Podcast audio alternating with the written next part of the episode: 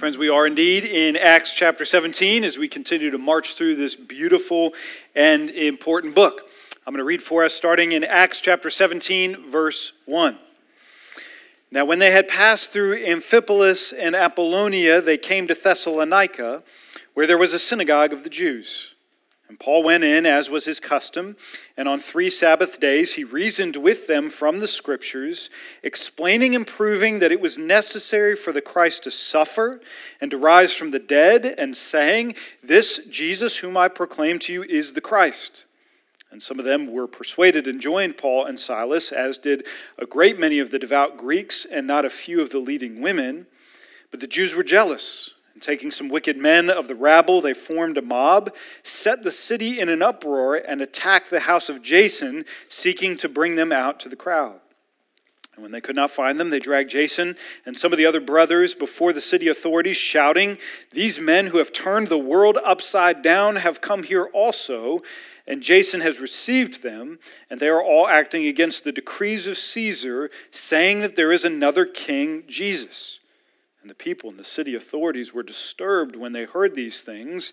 And when they had taken money as a security from Jason and the rest, they let them go. The brothers immediately sent Paul and Silas away by night to Berea. And when they had arrived, they went into the Jewish synagogue. Now, the Jews were more noble than those in Thessalonica. They received the word with all eagerness, examining the scriptures daily to see if these things were so. Many of them, therefore, believed, with not a few Greek women in high standing as well as men. But when the Jews from Thessalonica learned that the word of God was proclaimed by Paul at Berea also, they came there too, agitating and stirring up the crowds. Let's pray together. Lord, we are absolutely dependent on you for your spirit to move in this place, hover here in this space, to implant your word in our hearts, and for us to be those like the noble Bereans who receive your word, your Son, with all eagerness. Let it be so, we ask in his name. Amen. Friends, quiz question for you. I know reading is out of style, but name this novel. It was the best of times, it was the worst of times. It was the age of wisdom, it was the age of foolishness. It was the epoch of belief, it was the epoch of incredulity, it was the season of light, it was the season of darkness. Tale of Two Cities, Charles Dickens. Charles Dickens' novel, A Tale of Two Cities, that's his famous opening lines it sounds as much like Thessalonica and Berea in Paul's day as it did uh, Paris and London in Dickens' day, because our passage is kind of laid before us to show us there are some things that are the same about the approach to each of these cities, and there are things in our passage that are very, very different in how that message was received. So it's laid before us as a comparison and a contrast. And we're going to look at each of those. First, the comparison what, was the same between them? And the thing that stands out as the same in Thessalonica and Berea was the missionaries' team approach. So, Paul and his team, after Philippi, they are back to their bread and butter approach to evangelism. And that is, you find an urban center, you go there, you find the synagogue, you preach Jesus from the Old Testament, you invite a response, and then you run away as fast as possible when the stuff hits the fan and people want to kill you. So clearly, our text is showing us that this is a Bible based approach. It repeats it for our benefit to see that this is how they're preaching the gospel. Look at verses 2 and 3. They get to Thessalonica, and Paul reasons from the scriptures, explaining and proving it was necessary for the Christ to suffer and to rise from the dead. Then they go to Berea in verse 11, and it says, They received the word with all eagerness, examining the scriptures daily to see if these things were so. So clearly, the team is using the Bible to evangelize. Now, Paul is a missionary. He's an exemplary missionary, and he contextualizes his message wherever he goes. That's a fancy way to say he preaches in a way that his audience can hear him. And so when he's here and there are Jews and they have their Old Testament, he's happy to open up the Bible and preach the gospel. When we get to Athens in a few weeks and there aren't many Jews and nobody has the Old Testament, he doesn't start there with the Bible, but instead he goes other places, like to their poets and their religious texts, and warms them to the idea of God with the same biblical message. So, same exact message. We're talking about Christ and Him crucified, but sometimes we open our Bibles and sometimes we start somewhere else. That means for us today that there are also places that's appropriate for us to sit with an unbeliever, literally open the scriptures and explain to them about Jesus. And then there are places that it's just not contextually appropriate to drop a leather bound copy of our Bibles on the table and start to talk to somebody about the, the gospel. Sometimes we need to start somewhere else and warm them up to that idea before we do that. But here's what I'm learning slowly but surely that here, especially in the South, even with all these Yankee transplants coming here, like myself and many of you, an open Bible approach is more welcome than we typically think. More people, I almost guarantee you, are ready to sit across the table with you and your Bible than we think or than statistics would show us. So, each of us in this room, if we're a member of this church, we are called to be disciples who make disciples. We grow up in our union with Christ in worship and community and outreach, which means every single one of us is finding our role in evangelism. That terrifies all of us, but we are praying alongside each other to do that and to learn that. And if we don't have those avenues, we have places in the church to get plugged in. So, one of the ones I'm very excited about is when we do our back porch gatherings. You've got men who gather with men, women who gather with women. Believers bring seekers to those locations, and we sit and we open up the Bible and we answer questions that a seeker might have about God. So, this is wonderful. So, we don't have a guy's one on the calendar. The women's one is literally happening on Tuesday. Kelly, are you going to be there for that? Would you raise your hand so that if you are a believer and you have a seeker, you come talk to Kelly, and it's Tuesday night and it's fantastic. So the last couple of guys' ones I was at, I would go, and it's me and another pastor. You got 40 or 50 people in the room. They're asking all kinds of questions, um, and we were trying to faithfully answer those questions. After I had done it once or twice, the guy who invited me, the host of the whole thing, he called me afterwards to kind of debrief and said, Hey, man, it's going great. Love what you're doing. Love your answers. Um, I sense that you're quoting the Bible, but you don't physically have a Bible. And so I know you're using the Bible, but I don't think they know you're using the Bible. Could you bring your Bible? Because when you don't bring your Bible, they might think it's coming from you, and I want them to know it's coming from God.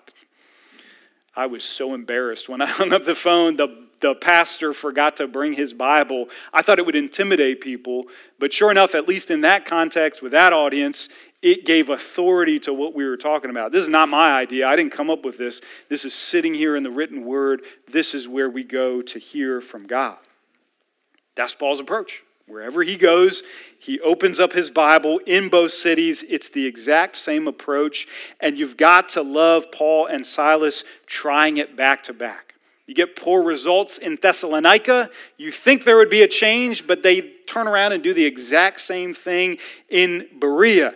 You would think that when you tried it in Thessalonica, getting chased by an angry mob would take the wind out of the sails of a Bible based approach to evangelism and discipleship. It's like once they ran away and got to Berea, they circled up as a team and said, Look, I don't think people want to hear from the Bible. Let's try something different. Let's have some sounds and some lights and some jokes and a flaky, feel good, motivational message. Maybe people will like that. Nobody gets crucified for telling jokes. Let's try that in Berea.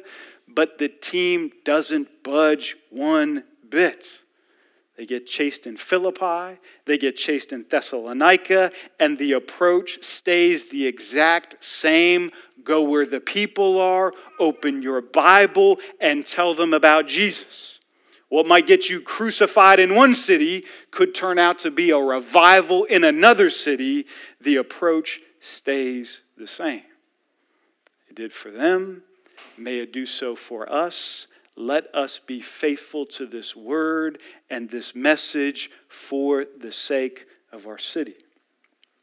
So that's what's the same. That's what doesn't change. That stands at the center.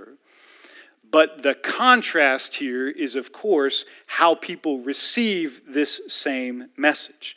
We're meant to see that contrast right away because we learn in verse 4 that only some were converted in Thessalonica, whereas in verse 12, many were converted in Berea. And then we hear in verse 11 that it says of the Bereans, now these Jews were more, more noble than those in Thessalonica. So those in Thessalonica reject Jesus, those in Berea largely receive Jesus. And let's look at each of those responses just very briefly. The Thessalonians, they hear the scriptures reason to them, they hear about Jesus, and by and large, most of them reject that message. And we read in verse 5 and following the power of unbelief at work. The people's rejection in Thessalonica was not just personal and private it wasn't each heart weighing this and saying, you know, this isn't for me, not here, not now, not at this time. It wasn't personal and private, it was corporate and public. We don't want Jesus, and we don't want our friends to want Jesus either. It's a bold rejection of the gospel. They gather a mob together. They look for Paul and Silas. They can't find them. They grab poor Jason. They put him in front of the city authorities, and they make these two accusations against them, which is super profound. Look at verses 6 and 7. They say, number one, these men have turned the world upside down. And number two, they are all acting against the decrees of Caesar, saying that there is another king, Jesus. Now, friends, I hope with all my heart that we are so faithful to our calling in this city in Christ that our neighbors could bring these two charges against us and have a world of evidence to prove it. That we have an allegiance to Jesus over the world, that we have an allegiance to Jesus over Caesar. Think about both of those charges, what's being said there.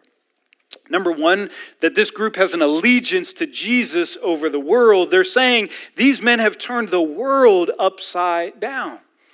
Now it's interesting because the Thessalonians sound like the Philippians who just complained back in Acts chapter 16 that these men are disturbing our city. Now it's expanded. They're going city to city. They are turning our world upside down. Now, that's a curious charge to me because it feels like it gives a whole lot of credit to Christians. I mean, doesn't it seem to give us more credit than we deserve? I thought Christians were just a bunch of soft, naive, anti science hippies singing love songs to Jesus. I mean, how could this little ragtag group here in this room with this quaint little message about someone we said who died and rose again from the dead, how could that disturb anything? We can't overturn Roe v. Wade. How are we possibly turning the entire world upside down? But, friends, behold the power of a church bent around the resurrected Christ.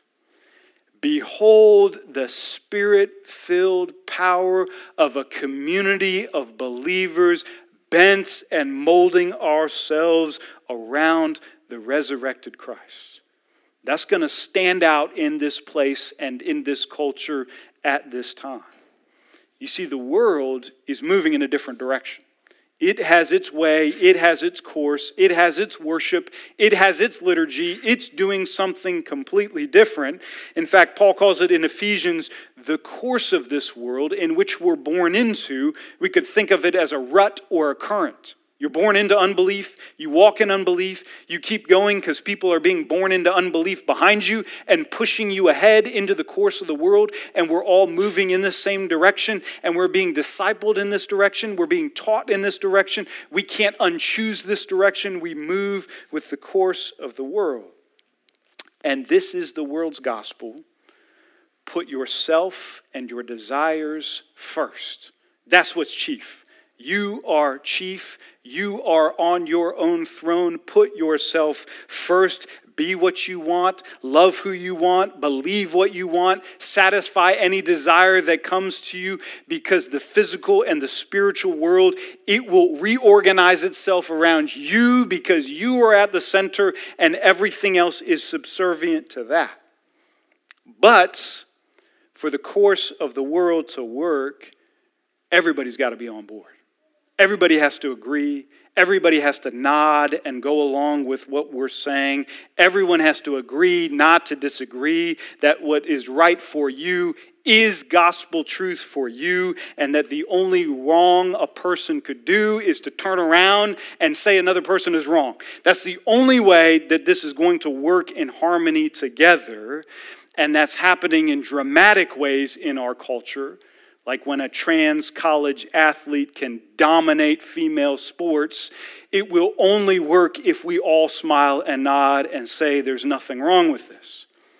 But it will also creep in in subtle ways in which the course of our world is moving in such a way that whatever you look at on a screen or whatever you purchase for yourself inside or outside the church won't bat an eye anywhere because the world will mold itself around you.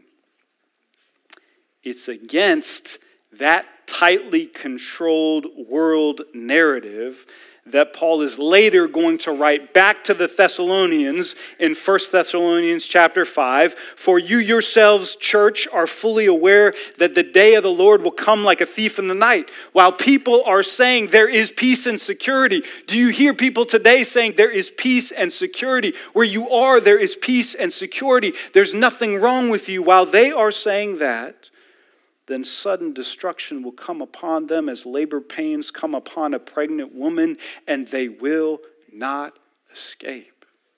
So let us not sleep as others do, but let us keep awake and be sober.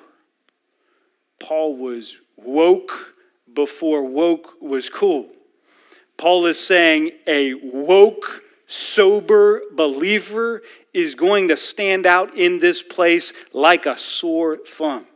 They disrupt the narrative. They call a spade a spade. They put to death the indulgences of a flesh. They start moving in a different direction. They become the chief repenters and confessors in a community, owning the sin that is within them. And that looks incredibly awkward and countercultural to the world. And while we all agreed that we were moving in one direction, these people start to be converted and they turn around 180 and start moving in the other direction and that's not going to work for the world because you're not agreeing with what we're saying. You are moving in the opposite place, saying, The Spirit has spoken. As for me, I will follow Christ. And the moment you turn in the wrong direction, and the moment you bump somebody's shoulder going in the opposite way, Jesus says the world will hate you for it. They'll hate you for it because you are not agreeing to what we agreed in the beginning these men and women have turned the world upside down. They won't go with us. They won't go with us on the campus. They won't go uh, with us in the workplace. They won't go with us in the neighborhood. They won't go with us in our family and our generational sin and the narrative we have for ourselves. They won't go with us. They keep going in a different direction. They are turning the world upside down. May it be, believer. May it be. But number two, they have an allegiance to Jesus over Caesar. They are all acting against the decrees of Caesar, saying that there's another king, Jesus. Can you imagine the honor of getting charged with this? That would be like the world saying, I don't get these American Christians. They don't make sense to me because they won't fit nicely into our two party political system, but they keep saying that there's another king that stands outside of this, and his name is Jesus, and he goes first. What would it take to earn that charge? What would it take to be accused as the church of what we got accused of 2,000 years ago? How do we re earn the accusation that we've got a King Jesus who stands over our political landscape today? Tim Keller wrote an op ed in the New York Times, and it had a great title. It simply said, How do Christians fit into the two party system? They don't. They don't fit into the two party system. Now, he goes on to say, We can't be apolitical and hide under a rock and not participate because that's not loving our neighbor. But nor can we go to the other end and assimilate into a political party, adopting its entire package, because neither Democrat nor Republican nor independent can fully capture what it means to follow Jesus. Amen?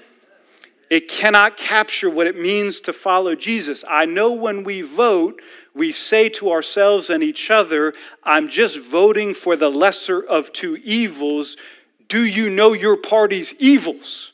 When you go to the polls, do you know your party's evils? Do you vote according to your conscience? And do you repent and weep before the Lord, knowing that whatever political party I stand with, I have evils in the camp to repent of? Come, Lord Jesus, come. We've got an allegiance to Him over political idolatry.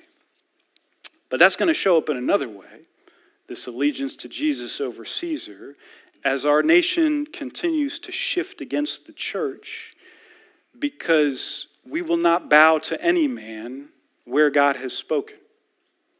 Now, let's be careful here because if the government, forbid it, says walk a mile in a place that God has not spoken, Jesus says walk two miles and walk it with a happy heart.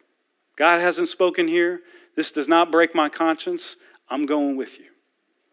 But if the government says walk a mile in a place that God has spoken to, well, then, church, we're going to sit right here and we're not going anywhere and let the world loudly and violently complain. They are all acting against the decrees of Caesar, and they keep saying that there is another king, Jesus, and that they must follow him first.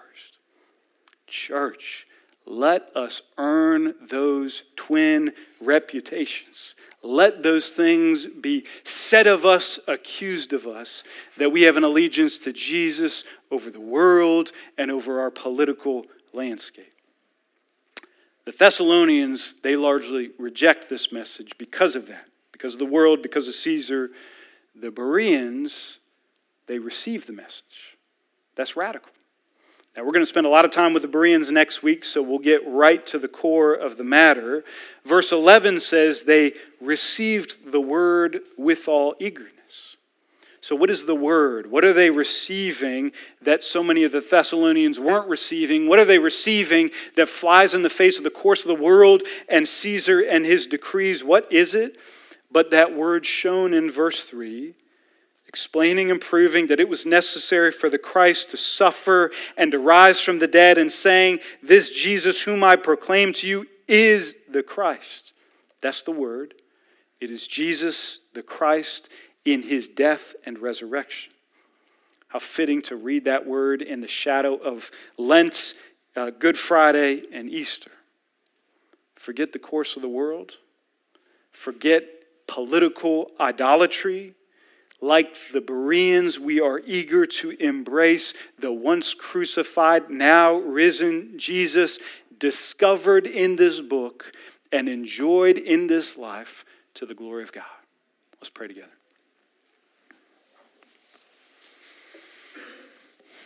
Lord Jesus, we proclaim you as Lord, you as King, you as ruler over all. And I pray that you would join us to yourself, and I pray that we would mold our lives personally, privately, publicly, corporately around this risen and reigning Son, and that we will honor you as a church in all that we do to your glory. We ask in Jesus' name. Amen.